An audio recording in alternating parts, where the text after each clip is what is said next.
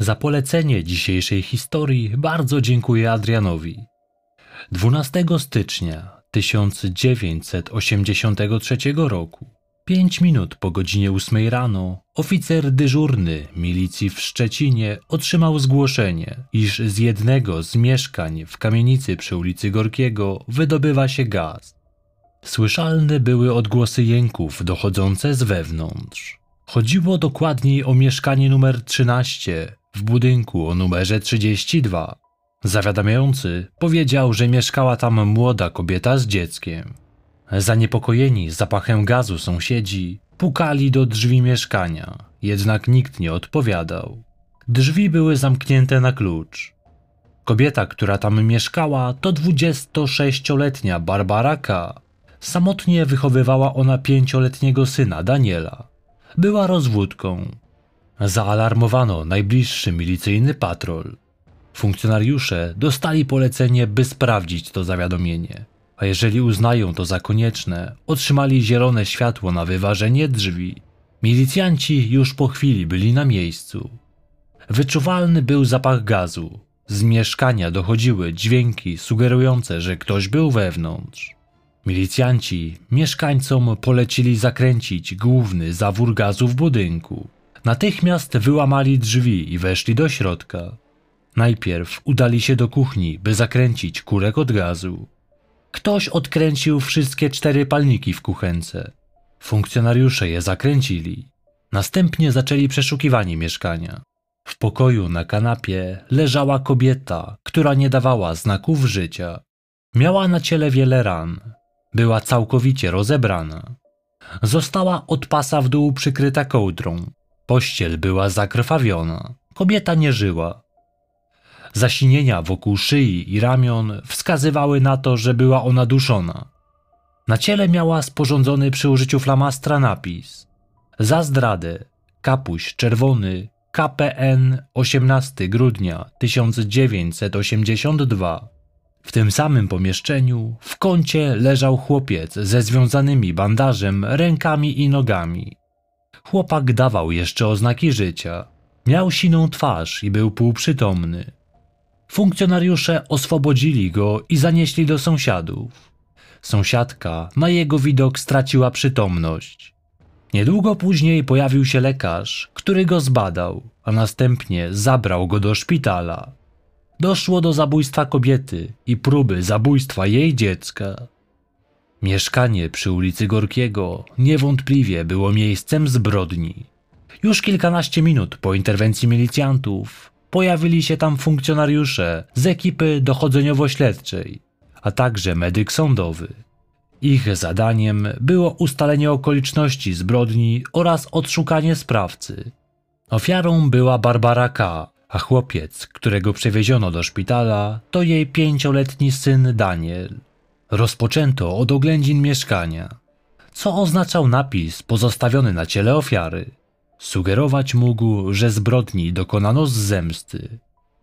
Miałaby to być zbrodnia na tle politycznym. Czy tak było faktycznie? Czy może sprawca chciał w ten sposób zmylić organy ścigania? Milicja sceptycznie podchodziła do tej kwestii. Choć mimo wszystko włączyli się w śledztwo funkcjonariusze służby bezpieczeństwa. Barbara nie udzielała się politycznie. Nie miała nic wspólnego z opozycją. I dlaczego zabójca chciał pozbawić życia jej pięcioletniego syna? Bez cienia wątpliwości, gdyby nie czujne zachowanie sąsiadów, chłopiec by zginął. A w samym mieszkaniu doszłoby do eksplozji i być może skala tragedii byłaby jeszcze większa.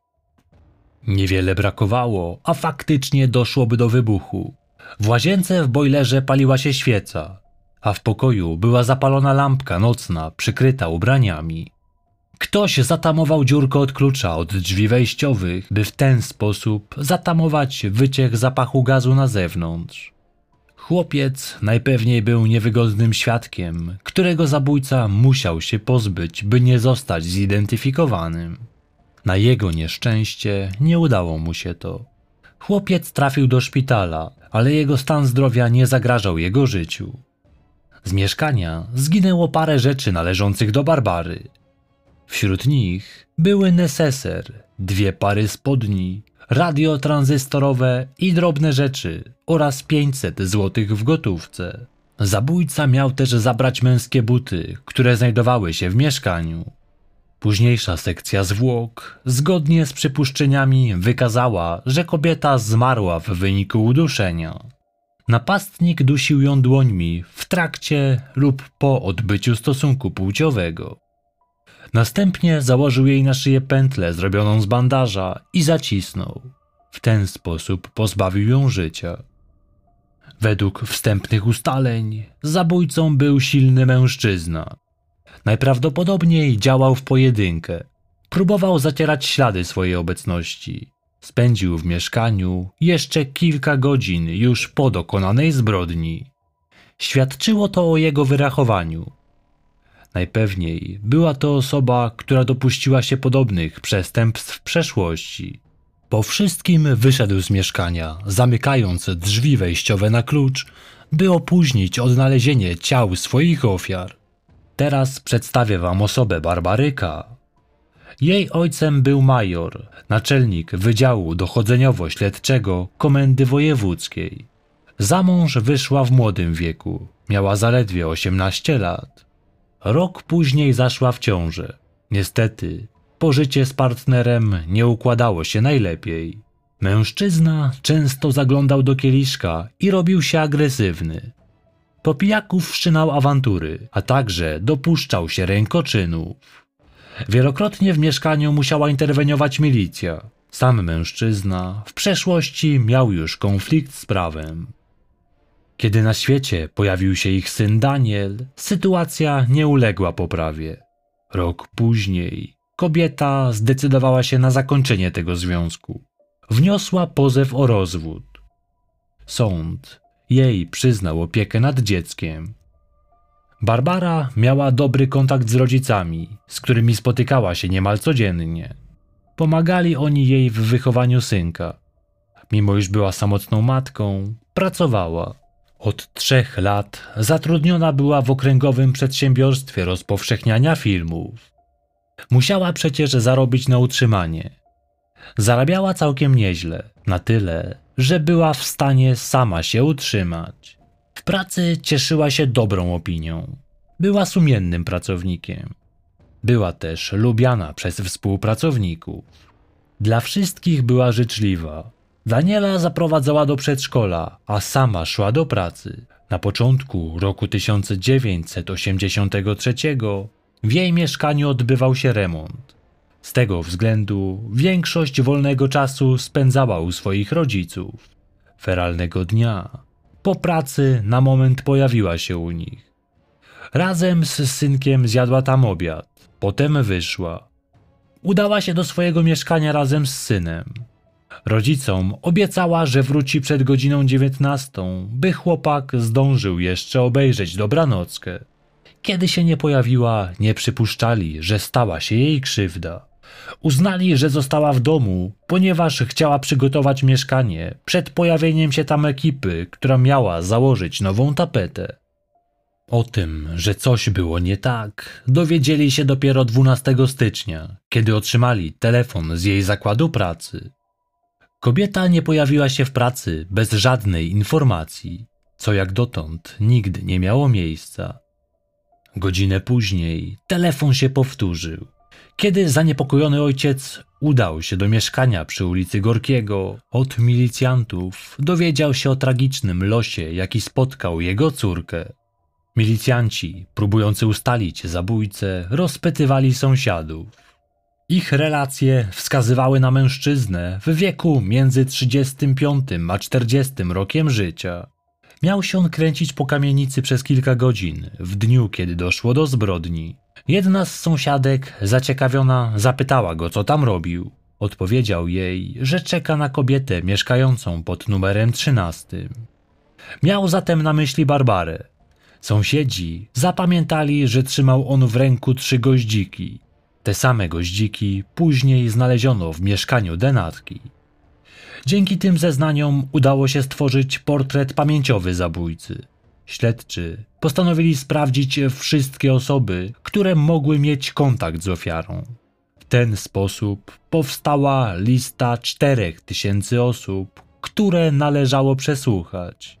Mimo iż zabójca starał się dokładnie zatrzeć ślady na miejscu zbrodni, to śledczy zabezpieczyli ślady jego linii papilarnych. Jeżeli uda się go złapać, będą one niepodważalnym dowodem jego winy. Akcji nadano kryptonim Goździki. Z racji, że zamordowana była córką majora milicji, sprawa otrzymała najwyższy priorytet. Daniel przebywał w szpitalu pod opieką milicjantów. Zakładano, że zabójca, zdając sobie sprawę, że jedyny świadek zbrodni przeżył, będzie próbował dopaść go w szpitalu. Nic takiego jednak nie miało miejsca. Morderca nie pojawił się w szpitalu. Jeszcze w trakcie pobytu pokazano chłopcu portret pamięciowy stworzony na podstawie zeznań świadków z sąsiedztwa. Na jego widok Daniel przeraził się i z krzykiem schował się pod łóżko. Został przesłuchany. Ze szczegółami opowiadał o okolicznościach zbrodni. Na jego oczach mężczyzna mordował jego matkę. Włożył mu knebel w usta. Związał go, a następnie rzucił go za tapczan. Chłopiec w swoich zeznaniach powiedział, że kiedy oprawca już wyszedł, on wołał mamę, ale ta spała w łóżku i nie chciała się obudzić. Nie wiedział, że wtedy już nie żyła.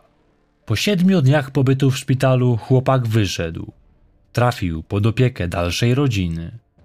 1 marca 1983 roku w Kurierze Szczecińskim ukazał się artykuł z prośbą o pomoc w zidentyfikowaniu zabójcy odpowiedzialnego za zbrodnie przy ulicy Gorkiego.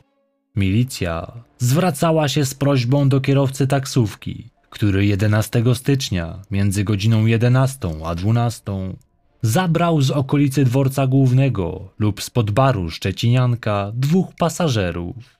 Jednego z nich miał wystawić przy ulicy Gorkiego, a drugi wysiadł w okolicy zakładów przemysłu odzieżowego Odra.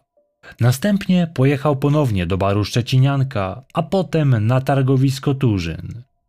Proszono także o kontakt kobietę, która między godziną 11 a 12 tego właśnie dnia zapytana wskazała mężczyźnie w okularach najbliższą kwiaciarnię. O skontaktowanie się z milicją proszono również taksówkarza, który w nocy z 11 na 12 stycznia przewoził mężczyznę z ulicy Gorkiego na dworzec główny. Oni wszyscy najprawdopodobniej mieli kontakt z zabójcą. Portret pamięciowy poszukiwanego mężczyzny został przedstawiony na fotografii. Był to mężczyzna w wieku 35-40 lat. Ubrany był w jasne spodnie wranglery, flanelową, jasno-brązową koszulę, czarną kurtkę ortalionową, szalik w czerwono-brązową kratę. Mężczyzna na twarzy miał założone ciemne okulary, a w ręce niósł neseser koloru brązowego. Okazało się, że już ostatniego dnia lutego milicja ujęła podejrzanego mężczyznę. Miało to miejsce na terenie Puław, miasta oddalonego od Szczecina o 700 kilometrów. Zatrzymanym mężczyzną był 35-letni Antoni Kosidło. To człowiek, który był już dobrze znany organom ścigania. Spędził za kratami sporo czasu. Kilka tygodni przed zabójstwem Barbary wyszedł on z zakładu karnego. Mężczyzna początkowo nie wiedział, w jakiej sprawie został zatrzymany. Przyznał się do innych przestępstw. Nie sądził, że ktoś powiąże go z tym ze Szczecina. Postawiony przed niezbitymi dowodami, w końcu przyznał się do pozbawienia życia Barbaryka. Jak śledczy wpadli na jego trop? Sprawdzano osoby z kręgu zamordowanej kobiety. Każda kolejna była wykluczana z grona podejrzanych. Część nie pasowała do opisu, a inni mieli niepodważalne alibi. Należało zatem szukać dalej. Zamordowana kobieta przyjaźniła się z Edmundem M., kierowcą autobusu PKS, który jakiś czas wcześniej był sprawcą śmiertelnego wypadku. Za ten czyn odsiadywał on karę w zakładzie karnym w Goleniowie, oddalonym od Szczecina o ponad 30 kilometrów. Kobieta odwiedzała tam swojego znajomego. Śledczy sprawdzali, czy w czasie, kiedy doszło do zbrodni, nie wyszedł on na przepustkę. Okazało się, że przez cały czas był on za kratami. Z oczywistych względów nie mógł być on bezpośrednim zabójcą. Ale może zlecił jej zabójstwo. Zdecydowano się dokładniej przyjrzeć jego współosadzonym. W końcu zakładano, że zabójca już wcześniej musiał popełniać przestępstwa. Pod lupę wzięto tych, którzy w ostatnim czasie wyszli z zakładu karnego. Tym samym na horyzoncie pojawił się Antoni Kosidło, wychowawca z zakładu karnego w Goleniowie. Po przyjrzeniu się portretowi pamięciowemu zabójcy, zwrócił uwagę na podobieństwo do Antoniego właśnie, który spędził w tamtym miejscu ostatnich pięć lat. Mężczyzna pasował do układanki.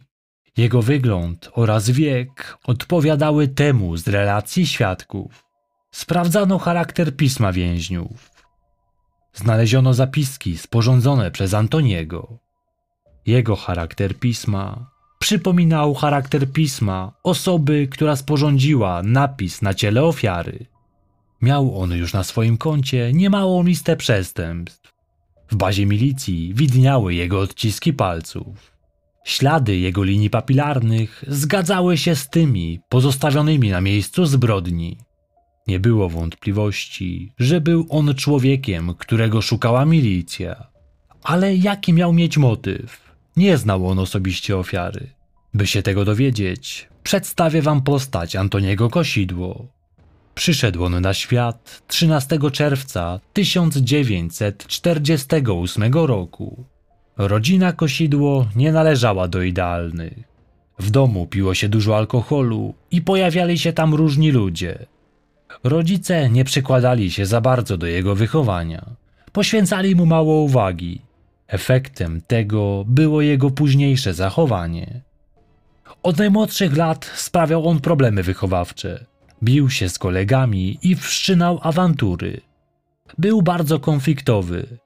Pierwszy raz za kraty trafił, kiedy miał 17 lat. Wtedy stracił kontakt ze swoją rodziną, która nie chciała mieć z nim nic wspólnego. Kiedy dorósł, nie zmienił się na lepsze. Zachowywał się dość prymitywnie. Miał mały zasób słów, używał więziennego slangu. Charakterystyczne dla niego było to, że lubił się tatuować. Większość jego ciała była pokryta różnymi tatuażami. Mimo swojego specyficznego charakteru, poznał kobietę, z którą stworzył związek. Wzięli ślub, a także doczekali się syna. Antoni był ciężkim w kontaktach człowiekiem. Był agresywny, zwłaszcza po spożyciu alkoholu, którego nie unikał. Mężczyzna trafiał za kraty i to właśnie w więzieniach spędzał większość czasu. W końcu żona postanowiła od niego odejść. Rozwiedli się. Antoni, kiedy wychodził na wolność, za chwilę popełniał kolejne przestępstwo. Łącznie dotychczas odsiadywał cztery wyroki, w tym za takie przestępstwa jak kradzieże z włamaniem i rozboje. Mimo swojego ciągle dość młodego wieku, łącznie spędził za kratami 17 lat, czyli tak naprawdę połowę życia spędził w więzieniu. Ostatnia jego odsiadka miała miejsce w Goleniowie, gdzie siedział Edmund, znajomy Barbaryka. To tam ją spotkał. Edmund wcześniej sporo opowiadał mu o znajomości z Barbarą. Antoni spędził tam pięć lat. Zamknięty został w czerwcu 1977 roku. Wyszedł z więzienia 23 listopada 1982 roku. Wrócił do swojego rodzinnego miasta, czyli do Puław. Jego matka już nie żyła. Zamieszkał z ojcem. Podjął pracę jako palacz w miejscowym oddziale PKS. Miał on złą opinię u swojego pracodawcy. Jego zachowanie było naganne i dyrekcja nosiła się z zamiarem zwolnienia go w trybie dyscyplinarnym. Funkcjonariusze dowiedzieli się, gdzie pracował i tam go zaskoczyli. Kiedy został zatrzymany przez milicjantów, powiedział, że domyśla się, w jakiej sprawie do niego przyszli. Nie wiedział. W trakcie przesłuchania mężczyzna przyznał się do napaści na dwie młode kobiety w Puławach. Powiedziałem kobiety, choć tak naprawdę jedna z nich była jeszcze dziewczynką. Obie zgwałcił. Ze szczegółami opowiadał o brutalnych okolicznościach tamtych ataków. Pierwsza napaść miała miejsce 3 lutego 1983 roku, czyli już po śmierci Barbary. Ofiarą była dwudziestoletnia Barbara S. Młoda kobieta jechała rowerem, kiedy na swojej drodze spotkała Antoniego. Ten steroryzował ją nożem. Nakazał zsiąść z roweru, a potem pod przymusem zaciągnął ją do baraku, gdzie wykorzystał ją seksualnie. 11 lutego uderzył ponownie. Tym razem ofiarą była dwunastoletnia dziewczynka.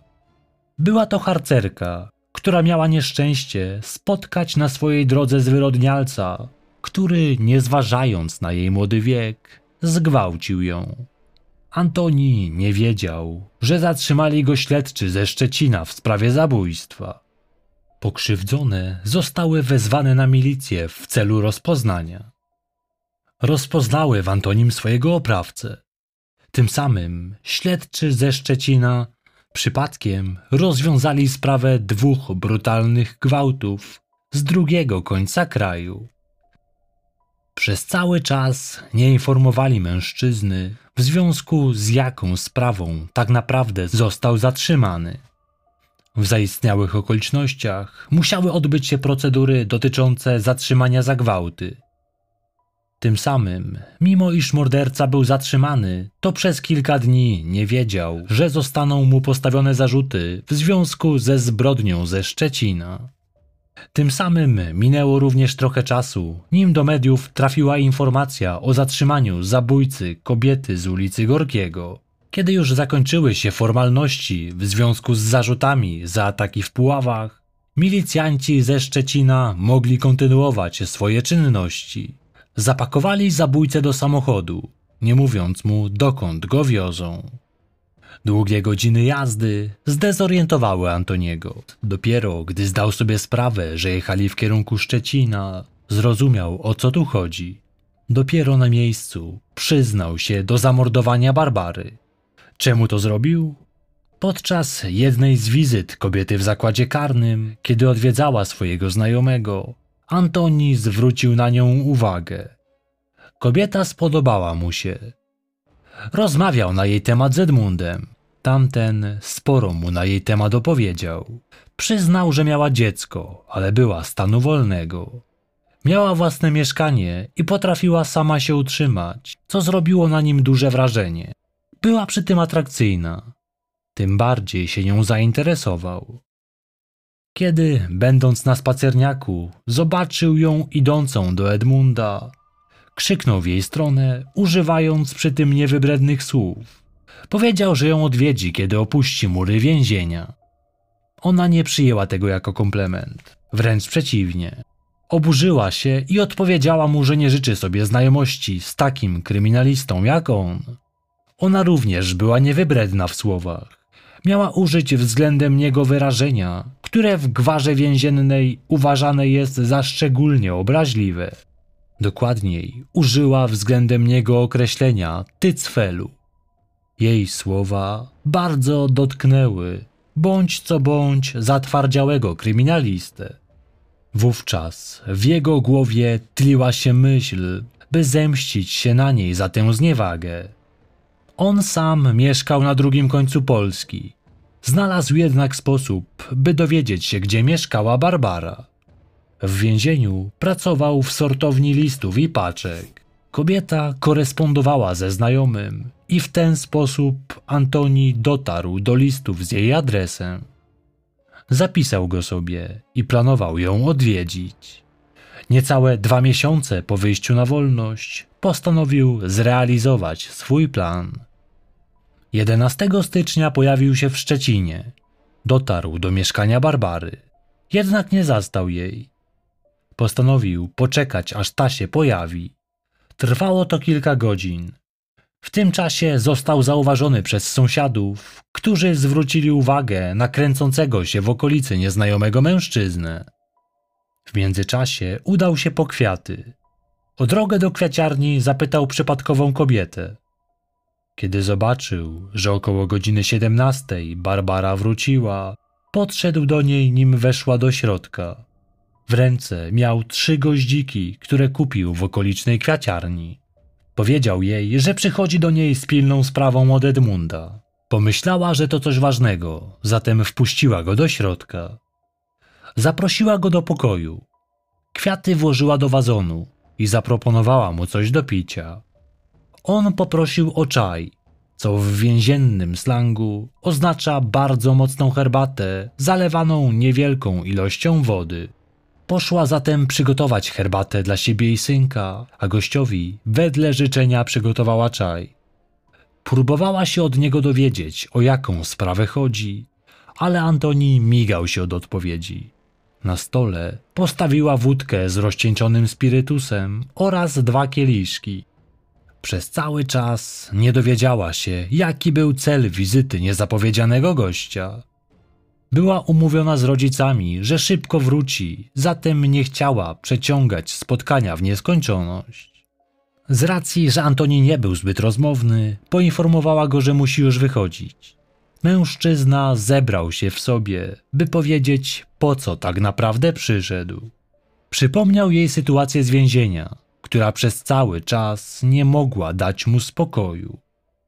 Kobieta się przeraziła, gwałtownie wstała z krzesła. Było jednak już za późno na reakcję. Mężczyzna momentalnie zaczął bić ją po głowie kantem dłoni. Ciosy były na tyle silne, że powaliły ją na tapczan. Tam uderzał ją nadal. Bił na tyle dotkliwie, że nie miała siły się ruszyć. Świadkiem tego zajścia był pięcioletni Daniel. Próbował on bronić matkę. Nie miał jednak szans ze znacznie większym i silniejszym od siebie mężczyzną. Antoni obezwładnił go. Przy użyciu bandaża związał mu nogi w okolicach kostek, a ręce założył do tyłu i związał w okolicy nadgarstków. Do ust włożył mu knebel z bandaży. Rzucił chłopca za tapczan. Potem wrócił do Barbary. Ta próbowała go odpychać, ale nie miała już siły. Rozebrał ją i zgwałcił. Następnie dusił ją rękami, przyciskając jednocześnie kolanami jej klatkę piersiową. Potem włożył jej knebel do ust i z bandażu zrobił pętlę, którą zacisnął wokół jej szyi. Kiedy już przestała się ruszać, odpuścił. Zapalił papierosa. Kiedy dotarło do niego, co zrobił, postanowił sprawdzić, czy Barbara jeszcze żyła. Sprawdził jej tętno. Było niewyczuwalne. Próbował jeszcze zastosować sztuczne oddychanie, ale na nic się to nie zdało. Wiedział, że to, co zrobił, było już nieodwracalne. Wówczas postanowił zainscenizować miejsce zbrodni, by upozorować zabójstwo na tle politycznym. Po wszystkim zamknął drzwi na klucz, a następnie udał się na dworzec, skąd pociągiem udał się do Puław. Sądził, że nikt nie powiąże go z zabójstwem zupełnie obcej dla niego kobiety mieszkającej na drugim końcu Polski. Pomylił się jednak. Milicja w tym przypadku naprawdę przyłożyła się do swojej pracy. Sam zabójca, zapytany o napis na ciele ofiary, przyznał, że sporządził go, by skierować organy ścigania na ślepy trop. Skrót KNP, który zamieścił, miał oznaczać Konfederację Polski Niepodległej. Data 18 grudnia 1982 roku wiązała się dla niego z osobistymi przeżyciami. Przyznał śledczym, że tego dnia chciał popełnić samobójstwo. Została przeprowadzona wizja lokalna. W jej trakcie kosidło ze szczegółami przedstawiał przebieg zbrodni. Na manekinie krok po kroku pokazywał, co robił z ciałem Barbary. Antoni został przebadany przez biegłych psychiatrów. Ci nie wykazali u niego oznak żadnej choroby psychicznej. W trakcie dokonywania zbrodni miał być on zatem poczytalny. Mógł odpowiadać za swoje czyny. Antoni Kosidło był klasycznym przypadkiem psychopaty. O swoich zbrodniach mówił ze stoickim spokojem. Nie miał żadnych wyrzutów sumienia i nie odczuwał współczucia względem swoich ofiar. Był on też pierwszym oskarżonym, którego mózg zbadano przy użyciu tomografu. Badanie to nie wykazało żadnych zmian w jego mózgu. Sprawa była niezwykle głośna. Na rozprawach pojawiały się tłumy ludzi. Prokuratura, na podstawie zebranych informacji, uważała, że Antoni Kosidło dopuścił się zbrodni z dwóch powodów. Jednym z nich była chęć zemsty, a drugim była chęć odbycia stosunku z Barbarą, która fizycznie go pociągała. Obrońca próbował przekonać sąd, że zbrodnia była dokonana w wyniku afektu zalegającego. Antoni czuł jego zdaniem głęboki uraz do Barbary. To uczucie cały czas w nim potęgowało. Początkowo nie miał w planach pozbawiać jej życia. Jednak z czasem gniew w nim wezbrał na tyle, że zdecydował się właśnie na taki krok. Sąd nie dopatrzył się żadnych okoliczności łagodzących. Zachowanie oskarżonego w trakcie procesu nie wykazywało u niego żadnych oznak skruchy. Sam morderca w ostatnim słowie domagał się najwyższego wymiaru kary. Jak przyznał, nie potrafiłby żyć z piętnem zabójcy. 13 grudnia roku 1983 Sąd Wojewódzki w Szczecinie wydał wyrok za zabójstwo Barbary K. oraz próbę zamordowania jej synka, a także za dwa gwałty ze szczególnym okrucieństwem i spowodowanie niebezpieczeństwa wybuchu gazu zagrażające życiu i zdrowiu kilkunastu osób. Sąd skazał 35-letniego Antoniego Kosidło na karę śmierci Został też dożywotnio pozbawiony praw publicznych. Wyrok nie był jeszcze prawomocny. Mężczyzna przyjął go ze spokojem. Uzasadniając wyrok, sędzia powiedział: Oskarżony jest jednostką aspołeczną, całkowicie zdemoralizowaną i nie nadaje się do współżycia w społeczeństwie. Obrońca apelował, jednak Sąd Najwyższy utrzymał wyrok w mocy. Już oczekując na egzekucję, Kosidło zaczął pisać do prokuratorów listy, w których przyznawał się do innych zabójstw. Miał je popełnić w młodości. Kiedy prokurator pofatygował się do celi śmierci, by z nim porozmawiać, ten przyznał, że wymyślił tamte zabójstwa, by mieć pretekst do spotkania się z kimkolwiek. Wyrok wykonano 10 lipca 1984 roku w areszcie śledczym w Poznaniu. Ostatnim życzeniem Antoniego było wypicie szklanki wina. Wypił ją jednym duszkiem, potem powiedział, że jest gotów. Zginął przez powieszenie.